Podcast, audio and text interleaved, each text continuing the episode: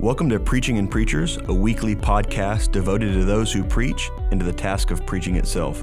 I'm your host, Jared Bumpers, Assistant Professor of Preaching and Evangelism at Midwestern Baptist Theological Seminary here in Kansas City, Missouri. Today, I want to welcome Doctor David Allen to the podcast. David currently serves as Distinguished Visiting Professor of Practical Theology and Dean of the Adrian Rogers Center for Biblical Preaching at Mid-America Baptist Theological Seminary in Memphis, Tennessee.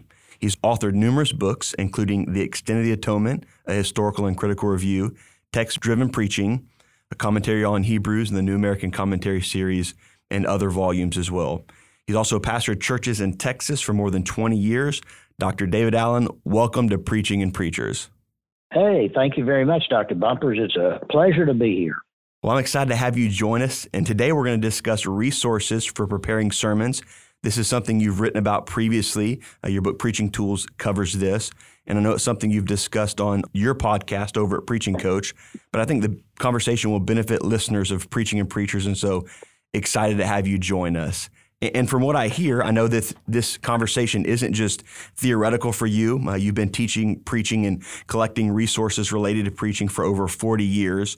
And there are people here at Midwestern who knew you while you were teaching previously at Southwestern Seminary, and I hear you have quite the library. Well, I've been a bibliophile, you might even say a bibliomaniac, ever since I was sixteen years old when God called me to preach. And uh, I've collected uh, quite, a, quite a large library. I've pro- approximately twenty-five thousand print volumes, and then about wow. twenty thousand Uh, digital volumes. I have a number of digital volumes from the Early English Books Online. I've got, you know, a lot of stuff, the Puritan stuff that's not in print mm. that uh, I have collected. And so probably my digital library, not counting Logos, I have, I have uh, the Logos, the largest, uh, whatever they call it, but the most advanced Logos that you can have, where they have two hundred million books on it. I've got that, but these are, that's not counting that. Those are mostly newer things. I've got stuff that goes back into the sixteen hundreds in the Early English Books Online. Counting that through about the nineteenth century, I've got about twenty thousand digital volumes. So about twenty-five thousand print, about twenty thousand digital. Man, that's incredible. I'm not sure where that ranks. I know it's more than a uh, prospective seminary student has. I don't know where that ranks on the, the scale of new seminary student to Rick Warren's hidden library. It's somewhere on the spectrum there, but uh, no, that that's great to hear. I know you've acquired, uh, as you mentioned, a ton of resources, some, some of the best resources on preaching. And so uh, my, my goal today is just to have you provide some suggestions, some practical suggestions for listeners who are looking to build their library and strengthen their preaching. And so I want, sure, to, you bet. I want to start with asking a, a common question. I'm asked this. I'm sure you've been asked it uh, numerous times. But if if there was a young man who didn't have seminary training, he came and he asked you for a recommendation, and you could only recommend one book on preaching, what would that book be and why? Oh, my goodness. Only one book on preaching. If I had to do that, he'd not had no training whatsoever, I would recommend the Jerry Vines and Jim Shattuck's book, Power in the Pulpit. Uh, I think that, to me, is one of the best, if not the best, especially entry-level work on the subject of preaching, and that would probably be my choice. Okay. Yeah, that, that's great. That's such a tough question. I hate when I'm asked it, because I, I always think, well, do you want a book that focuses on the theology of preaching? Do you want a book that, right. that talks about practical methods of preparing sermons? Uh, you know, right. what, what exactly are you looking for? But uh, yeah, I think that's a great answer, a, a great book to introduce someone to the subject of, of homiletics. Well, here's a related question, but maybe this is one for not the new or aspiring preacher, but the seasoned or experienced preacher. If you could only recommend one book on preaching to help a, a veteran preacher improve their preaching or grow in their preaching, what would it be and why? And again, I realize this has the same limitations. What area of preaching are they wanting to grow in? But maybe a more advanced book to help a guy grow in preaching. He's got some experience, but would like to grow. Well, that's a difficult question, too, because of the nature of, I mean, there's so many different ways to go there. Difficult for me to answer that. Of course, the book that uh, Danny Akin and Ed Matthews and I co-edited, called Text-Driven Preaching, is a a book that I would recommend, particularly for the chapters in there written by uh, David Allen Black. Of course, they're all good. All the chapters in there are good. But my chapter in there is called Preparing a Text-Driven Sermon, and it's a bit more of a, uh, it's linguistically informed, and it would be a good a good book for somebody to use that maybe's had some seminary training. Now they really want to take another step on this. I would probably say that, but but that sounds too much like tooting my own horn, even though I co-edited. That's not only me. Danny Akin and Ed Matthews did that. I tell you what, if you'll allow me to give an author, mm-hmm. I would tell people to read the three different works that have been written on preaching by Stephen Smith. Okay. That's what I would do. You know, Stephen Smith's written a couple of books on preaching on his own, and then he and Robbie Gallaty also written on uh, preaching, on text-driven preaching. And Doctor Smith's work on the subject of preaching and genres and all of that would be, uh, and they're, they're, it's not that they're advanced, but I mean, it would help someone who is at, at a little bit more of an advanced level to d- deal with some things there that would be helpful to them in their preaching. Now, this is going to sound very anachronistic, but uh, John Broadus's work on preaching is still a substantial work. I know he wrote it, you know, back in the mid the nineteenth century, but that actually is a book every preacher ought to read. I reread it recently. Been a while since I'd read it. Now, don't read the later editions.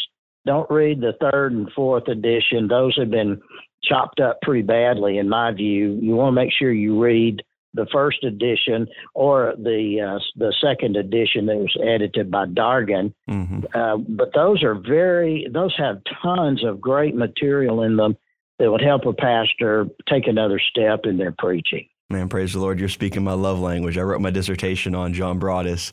And uh, oh, yeah. I could I could not agree more. I'm always struck when I'm reading Broadus at how, how timeless his advice is as it relates to preaching. And, and even the advice there, you know, the eighteen his first edition was published in eighteen seventy, Treatise on the Preparation and Delivery of Sermons. The eighteen ninety-eight right. edition includes some of, Dargan incorporates some of his notes and updates it. But beyond that, it, it kind of deviates from some of his original ideas and designs as it relates to preaching. So right. that's yep. great advice. I'm with you. And those books by Stephen Smith, you know, the two he wrote prior to the one he wrote with Robbie Gallaty are Dying to Preach and then Recapturing the Voice of God. They're not lengthy works, and they're certainly not difficult to read, but they what what's in there is so good that it would help someone move to another level in their preaching if they would learn to follow what Stephen Smith is suggesting in those books. Yeah, I agree. Recapturing the Voice of God is a great book and will help guys move beyond kind of the general, some of the general suggestions as it relates to preaching. And it really yeah. helped them pay attention to the, the genre and the style of the particular text they're preaching and how that should inform right. the way they structure their sermon and even the the, right. the purpose or the goal or the feel of the sermon itself. So those are great recommendations. Absolutely. I also recommend pastors read, if they want to take another step, uh, read in the area of the history of preaching. Mm. That will actually uh, do a great deal for their own preaching. Read the various histories of preaching, you know, that are out there. Start with Larson. It's an easier read, you know, and from a Methodist perspective, you've got Weber, W E B B E R. You've got his history of preaching. Of course, uh, you've got the three volumes, you know, by Dargan. Third volume after Dargan passed, as you know, was edited by Ralph Turnbull, written by Ralph Turnbull. Then the Hughes Oliphant Old, Get Davies, three big three volumes uh, on preaching, and read that. That would be good. O C Edwards on the history of preaching. Read in the area of preaching would be my advice. If a guy's been preaching for a while and he really wants to uh, take another step, that would be one way to do it. Man, that, that all that advice is great. I, I can't help but think those who are listening who have been preaching for a while, Uh, you, you've given them some good resources to help them continue to progress in their preaching. And I left out A Legacy of Preaching, the two volumes edited by Forrest and King, Curtis and Miliani. Those that those two volumes called A Legacy of Preaching covers, uh, you know, the history of preaching with great preachers. It goes, uh, goes back to the patristic era and works its way through the modern era. Those two are highly recommended as well. Yeah, that's great. And would give them a good introduction to some some great historical preachers. So That's right. Great. Well, you mentioned earlier, I want to move here to the to the resources for preparing sermons and be as practical as, as we can be. You mentioned your chapter in Text-Driven Preaching where you talk about preparing a text-driven sermon. And in there, you give right. twelve steps to prepare a, a sermon, twelve, twelve sermon preparation steps, so your model or method for preparing sermons. And so I think probably the best way for us to approach this particular episode on the podcast is to have you summarize those twelve steps, and then I'll group some of the steps together, but have you give some recommended resources to help preachers as they work through those steps. So I'll start by asking you to just kind of briefly summarize those twelve steps for our listeners. Well, these, this is a methodology of preaching that I've been using personally for probably thirty-five years or more, and I've been teaching it as well. Yeah, these can be found on pages one nineteen and one twenty in the book Text-Driven Preaching in my chapter. And basically, one of the things that I highly recommend, now this is linguistically informed, but a lot of preachers start at the lower level of language, the word level, whatever, and then they kind of work their way up. I think that's backwards. It's better to start at the bigger level. Start, for example, at the paragraph level. Uh, preach at least one paragraph.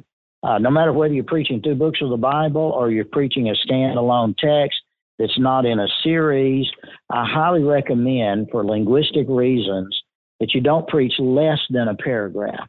One of the things that we've learned linguistically in the last uh, fifty or so years is that meaning is not only located at the sentence level, it is also located at the paragraph level. Hmm. In fact, a paragraph is the fundamental communication unit.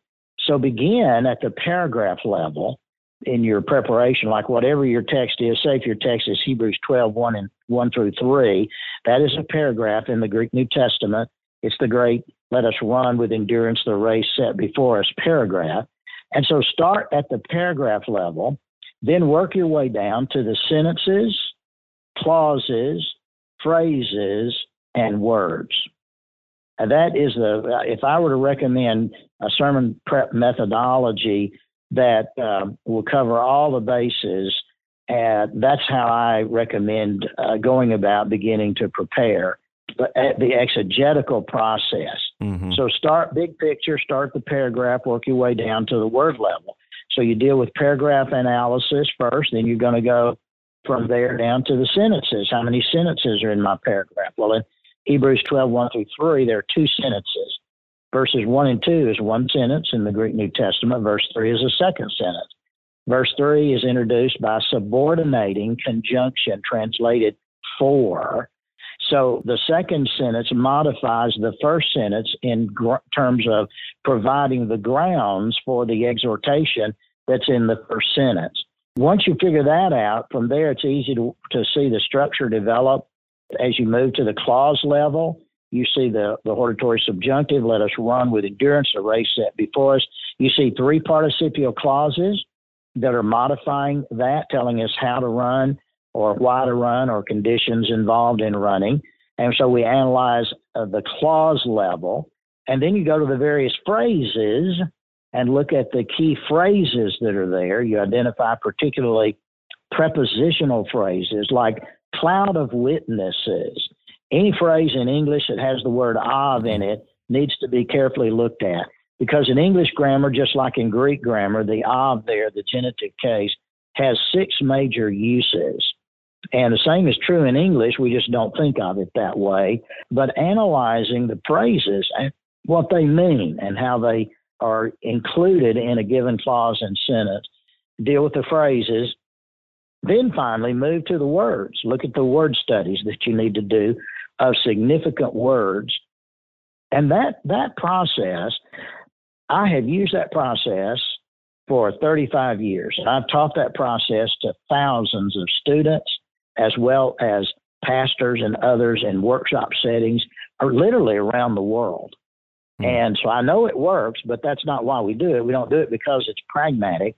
But that is a way of doing text analysis that reflects and respects the nature of a text such that we get at the real meaning that's there, and we repackage, we reproduce that meaning. We reproduce the meaning, repackage it in language that the modern culture uh, can understand. So anyway, that uh, in a nutshell, you know, that that would cover at least those first uh, four of my twelve steps right there. And, and then as far as resources on that very page, one eighteen, one nineteen, I have a lengthy content footnote mm-hmm. that gives you all of the recommended works, the the lexicons, the grammars, theological dictionaries, and the exegetical works that you need. I highly recommend Kaler and Baumgartner's Hebrew and Aramaic Lexicon. I highly recommend Bauer, Arndt, Gingrich, and Donker's uh, two thousand, the third edition, two thousand, published in two thousand, Greek English Lexicon. Low and Nida deals with semantic domains. I highly recommend the use of that. There are a number of Greek and Hebrew grammars that I suggest to use. Uh, you'll see them in my listing. Then you get into the theological dictionaries and exegetical dictionaries, and uh, I list the top of the line there. Of course, every preacher needs to have D A Carson's Exegetical Fallacies in their library. And then you need one or two good books on both preaching the Old Testament, the Hebrew Old Testament, and the Greek New Testament. So Chisholm's work, From Exegesis to Exposition, mm-hmm. is a practical guide to using Hebrew. And uh, then uh, I'm still a big fan of Walter Liefeld's book, New Testament Exposition. I think it's out of print, but that book is a very helpful book. But something along the lines of New Testament exegesis books as well. Those are the kinds of things that you need for, in terms of tools, to, to do all of these twelve steps, but really to do those first four well. And then, of course, commentaries come into play as well. Yeah. Well, we'll get to commentaries in one second. Before we, we jump to commentaries, there's one step in between the exegesis and the commentary portion of your, your process. You talk about comparing translations. And so I had two questions yeah. here. I think what you've laid out there is, is great. They can check out that footnote. The recommendations you just gave are excellent recommendations, especially the the Chisholm and the Liefield book are both uh, bo- both solid works. And so, yeah, I would encourage our listeners to go check those out.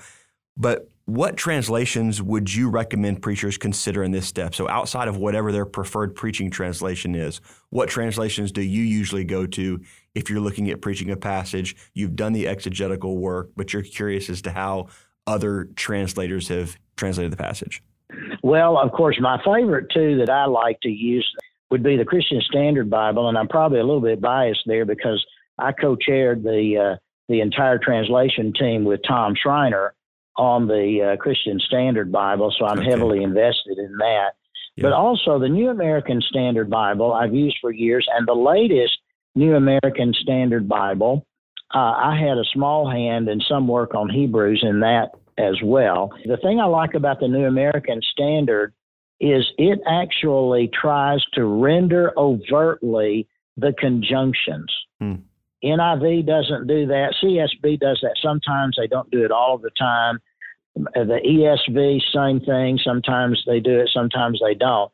But the New American Standard has made an effort to render overtly those conjunctions. The reason that's important is the nature of conjunctions between sentences and between paragraphs are crucial for the discourse structure, and that's crucial for preaching. Those conjunctions are going to identify, if you've got two paragraphs conjoined, the conjunction used to conjoin will indicate which one of those two is carrying the most important, most dominant information, and which one might be providing grounds of support for the other paragraph. Same is true with the sentence structure. And so I'm a firm believer in analyzing conjunctions. Uh, C S B does that pretty well, but the N A S B does that, in my opinion, better than anybody. And uh, that's one of the reasons why I use the New American Standard along with the, the C S B. Yeah, that's, that's great. I have a, a good friend, uh, Doctor Nathan Harris, who wrote his dissertation on conjunctions in Hebrews. I think the title of his dissertation yeah. was like Conjunction, Junction, What's Your Function?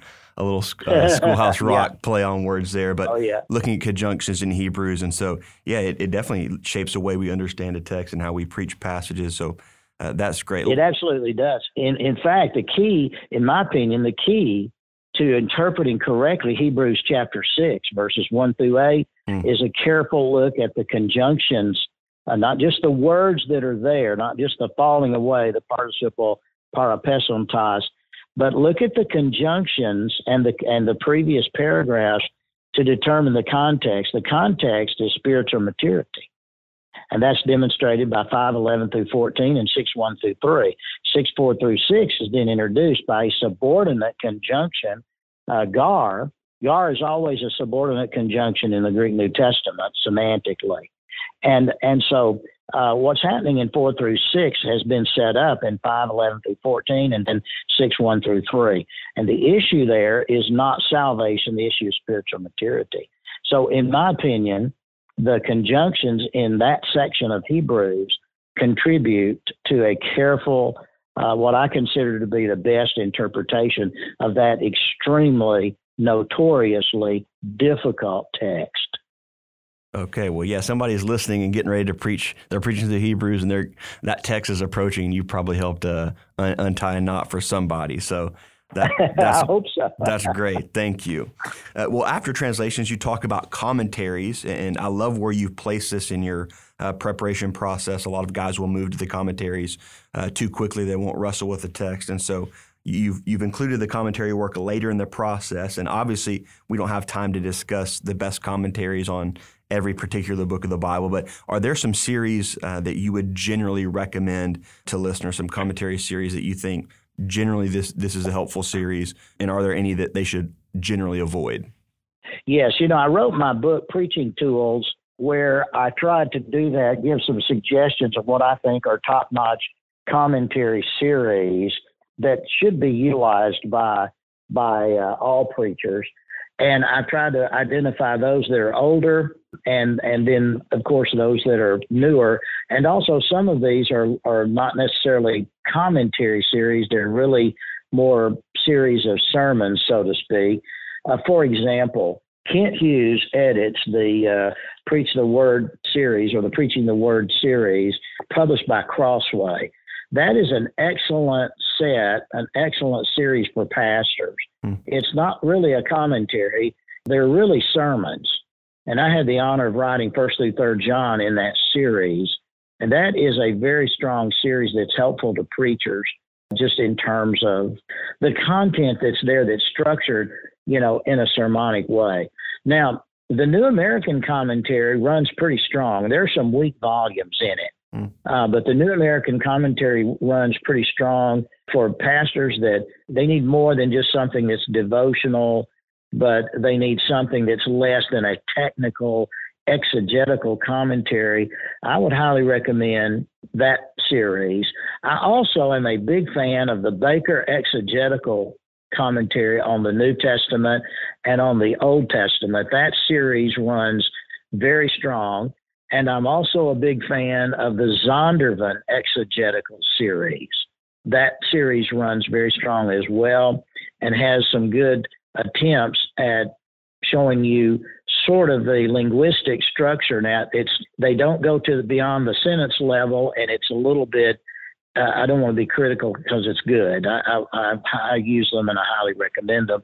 Uh, but they are making an effort to incorporate what we now know about discourse analysis in what they're doing in the commentary work. Mm-hmm. I highly recommend that. Of course, all of the exegetical guides to the Greek New Testament that are published by B and H, as well as others that have series on exegetical guides, those are helpful and important. I highly, highly recommend that. Of course, the New International Commentary on the New Testament and the Old Testament is a series that runs very strong. The N I V A C, the N I V Application Commentary published by Zondervan, is one that I recommend especially for preachers. It does do exposition, but it also is strong on giving you ideas of illustration and application. Again, the Pillar Series is really good. I think the Pillar Series would be very, very, very helpful. Uh, and I'm leaving out so many. There are lots of good ones really out there. The the Tyndall Old Testament and New Testament commentaries, they're a little bit lighter in the sense of length mm-hmm. and coverage. They're a little bit more general and broad in coverage, but man, is their stuff good. Tyndall is usually right on top of it. Of course, the Word Biblical Commentary is important for the technical discussions of Greek and the Hebrew that is there, uh, those run generally strong as well. I don't know I'm leaving several out, but these are these are some of the commentaries that I think are bread and butter for preachers today. That's right. Yeah, I think the, those volumes and, and series that you've mentioned, most people listening won't be able to purchase all, go out and purchase all those at one time, but if they will over time accumulate or try to accumulate key volumes as they're preaching through books right. of the Bible, they'll be able to build a solid library, as you've said. We're getting getting close on time here, so let me give you kind of a rapid fire on these last couple questions here. Uh, you, you have okay. three steps dealing with the structure of the text and the structure of the sermon, so diagramming a passage, exegetical outline, and homiletical outline. And then, so I'm going to ask you a question about that in one second, and then you talk about writing a sermon manuscript, and then you talk about sermon delivery. And so for kind of the final three-in-one question here, if you could recommend some resources as far as structuring the text in the sermon, writing the manuscript, and then delivering the sermon, what resources would you recommend? Well, uh, of, of course, the standard works in homiletics for those. The standard works in homiletics and the standard works of exegetical procedure, like Walter Liefeld's New Testament Exposition, does a real good job of handling that. Walter Kaiser's uh, work on uh, exegetical procedure handles that very well. Chisholm's work on the Hebrew Old Testament, uh, and there are other. Stewart's work in the same vein as Chisholm's on the Old Testament, Old Testament exegesis, is going to show you how to how to do those things. But the, the better or, or the more practical or usable, user-friendly works along those lines would be things like Walter Liefeld's uh, New Testament Exposition. Something along those lines for both Old and New Testament is going to be very helpful to pull that off. I'm not a big fan anymore of syntactical diagramming. I used to be. I'm more now into block diagramming. I mm-hmm. think block diagramming is a, a, a better way and, and more, more advantageous way for a pastor to see the structure of a text. And the, the Zondervan Exegetical Commentary Series does a good job of, of block diagramming, text of scripture, whatever book you're dealing with there. So does the uh, Walter Liefeld's book that I have already mentioned. In, in terms of, let's see, that's a paragraph exegetical outline moving to the homiletical outline. Those standard works like Vines and Shattuck's, Chappell's work on preaching, those kinds of works are going to show you how to develop that outline and how to write out that sermon body, whether you write out a manuscript or not. Now, I'm not a manuscript preacher, and, and I don't don't normally write a full manuscript. Of all the sermons I preached in my ministry, I probably got five or six that are manuscripted. Everything mm. else are, are full notes. Okay. I uh, like sermon brief that maybe three or four pages of notes. I'm fine with those who are able to write manuscripts. My hat's off to them. But I just don't do that very much. But there's nothing wrong with doing that. It's just up to the, the person, whether you yeah. write the full manuscript for your sermon body or whether you do your sermon brief. But those those kind of works are important. Those same kind of works help you with the final steps of introduction and conclusion and delivery issues. Obviously, your technical works are not going to help you with that. But the homiletical works will help you with learning how to write a good introduction, how to write a good conclusion, and then thinking through delivery issues. And one of the things, I, if I had it to do over again, I would emphasize more delivery than I did in my early years of teaching preaching. I was so focused on content, getting the structure right, and I paid a little less attention to delivery, both for myself but also in teaching it. I spend more time on delivery now because, you know, what you say is important, but how you say it is also important. And we need to practice, pastors need to practice that. So they need to read books on delivery, books on rhetoric, hmm. and learn actually how to push a noun against a verb with an adverb and an adjective thrown in there in such a way that there is a creativity in their delivery that keeps people on the edge of their seat. You know, what do Pizza Hut, Federal Express, and Nolan Ryan all have in common? Well, they're famous for their delivery. Mm. So delivery is crucial. And I would encourage pastors to spend time reading some of the good works on the subject of sermon delivery, or read the sections in the books like the Vines and Shattuck's books on sermon delivery and work on that for their preaching. Man, this has been so helpful. Uh, thank you again for joining us. Doctor Allen, it's been great to have you on Preaching and Preachers. If you're a guest, thank you again for joining us today. I pray that you've been encouraged, pray that your preaching will be strengthened, and that eventually your library will be expanded. Amen. Thank you for being with us today and for listening to Preaching and Preachers. For more information, go to my website, jason k allen dot com. That's jason k allen dot com.